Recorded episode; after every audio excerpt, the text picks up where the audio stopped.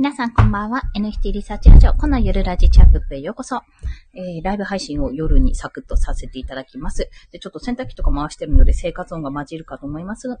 ご了承ください。で、本日はですね、えっと、今朝、今朝ですね、ふと思ったことなんですよ。すごく胸に、こう、ストーンと落ちた話なんですけども、よく人の実績とか、この人はすごい伸びてるとか、後からやり始めた人なのに伸びているとか、そういう人を見て、人の実績を見てですね、他人の実績を見て、ちょっと自分と比べて、ああ、なんで自分はこんなできないんだろうって、すごく絶望してしまう人へっていうお話をしたいと思います。その対策ですね。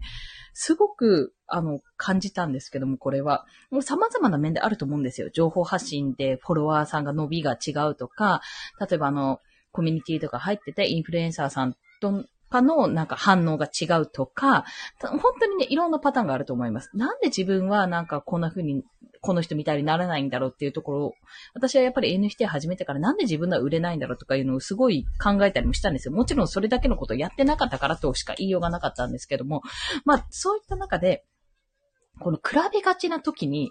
ぜひちょっとまあ、一つのポイントとして覚えておいていただきたいってところなんですが、それ何かというと、まあ、いろんなこと言いますよ、皆さん。まあ、人と自分は違うんだよとか、いろんなこと言うけど、なんでこの人の実績はなんか自分より後に来たのにどうしてなんだろうと思ったときは、その人がめちゃめちゃ自分が思ってる以上に結果を出すためにやっている。まあ、作業量なのか行動量なのか、うまい、うまくポイントをついてなのかわかんないですけども、とにかくめちゃめちゃ自分よりもやってるんだなっていうふうに思った方がいいなっていうところです。まあ、自分よりもやってるっていうと変なんですけども、まあでもそうかな、その方がいいかな。要は、あの、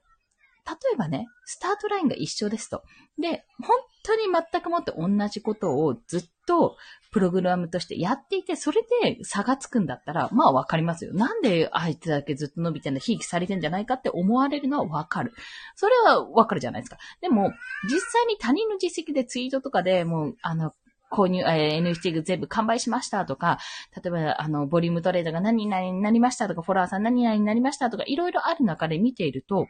あの、大体その表面しか見ないじゃないですか。でもその裏でその人がやってること、まあ実際にその人がいろいろやってるのを見て、結果実績としてツイートを出しましたっていうそれをね、一年の流れを見てたら多分、そうは思わないはずなんですよ。あ、この人ずっと苦労してたよなとか、ずっとこれ何ヶ月もやってたよなって、あの、やることやってるよなって多分そこで思うんですよね。で、自分はどうだ、やることやってなかったな、じゃあ何が足りないんだろうっていうふうに多分分析をするはずなんです。そこで感情が生まれるっていうのは、やっぱりあの、それ人間なので仕方がないし、私自身も今朝思ったんですよ。今朝。明らかに、こうまあ、コンペを出して明らかに、うまい、レベルが違う人がいるっていうふうに、こう、あの、コミュニティ内でね、話されていて、あの、出て、出てたんですよ、話として。で、それを見たときに本当にレベルが違かったんですよ。本当にレベルが違くてすごい絶望したっていうところだったんですね。でも、レベルが違うのは当たり前で、だってその人は、もうずっと、あの、自分で研究して勉強して、あの、結果を出してきた人なんですよ。当たり前なんですよ。で、私より、あの、もしかすると、いや、全然先にやってる方なんですけど、何でも何でも先にやってる方が、逆に言えば、レベルが違くないわけがないんですよね。レベルが違うんであれば、私がそこまで頑張った、まあ、そこまでレベルが同じぐらいのところまで、あの、自分を持っていけたっていうところが、それを自分を褒めるべきなんですけども、そうじゃなくて、明らかにレベルが違う人、まず、スマブラとかでもそうですよ。ちょっと昨日スマブラ大会があったので、それを言うと、明らかにレベルが違う人って、やっぱりそれだけのことをやってきてる人なんですよね。逆を言えば、あの、それだけ積んでいけば、あの、遅かれ早かれ絶対に結果は出るっていうことなんですよ。あの、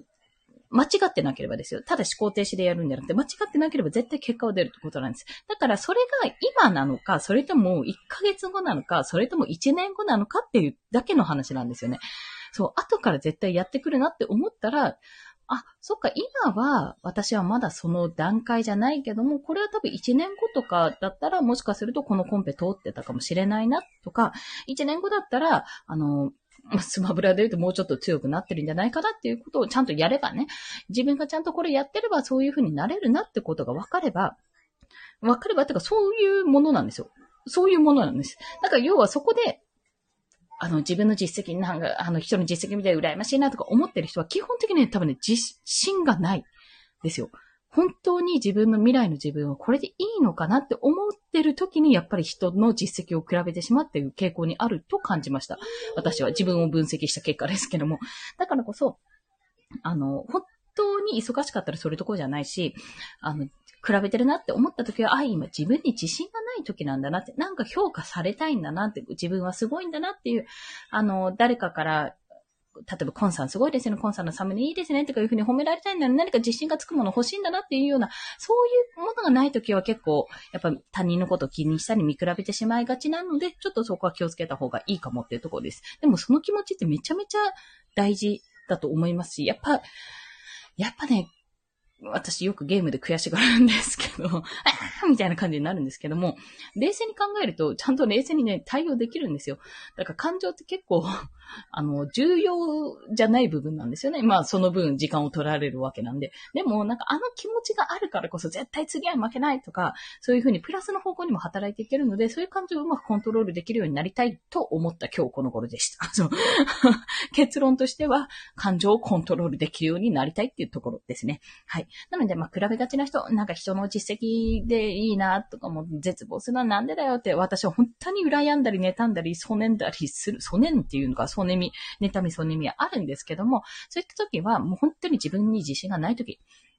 もしくは、もうそういう感情に引っ張られるくらい、ちょっとなんか隙がある時ですね。暇というとあれなんで隙がある時って感じです。実際に考えていただきたいのは気分、あの、気分転換で切り替えとして考えていただきたいのは、あ、これは未来の自分だなと。未来の自分だったら何年後か何日後かの自分だったら、こういうふうに、こういうふうに褒められるような存在になるなって、今やってることは、あの、無思考でね、あの、思考停止でやっていない限りだったら絶対に目は出るので、そこを信じてやっていくっていうのが一つの対策です。というところを今日はお話しさせていただきました。まあ、ちょっとね、あの、NFT やってると絶望することが多いので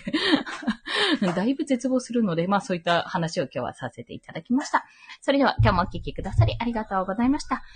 今日はクリスマスイブなので、えっ、ー、とね、9時半、夜の9時半から、あの、クラスターっていう SNS、あの、メタバースの SNS のく、SNS で、あれですよ、あの、ライブやりますよ、音楽ライブ。忍者の里クリスマスイベント、音楽ライブっていうのをやるので、もしよろしければ、クラスターは、あの、オリジナルアバターを持ってなくても無料のアバターで入れるので、もしよろしければお試しください。私のツイッターからですね、あの、ツイートで載ってますので、多分どこかしらに載ってるし、あの、 CryptoNinja の公式ブログのノートからもいけるので、あの、リンク貼ってる、リンク貼ってるというか、ツイート貼ってるかな。そういう風にしてるので、もしよろしければご覧ください。はい。それでは今日もお聴きくださりありがとうございました。コンでした。では、また。はい、ポチッとな。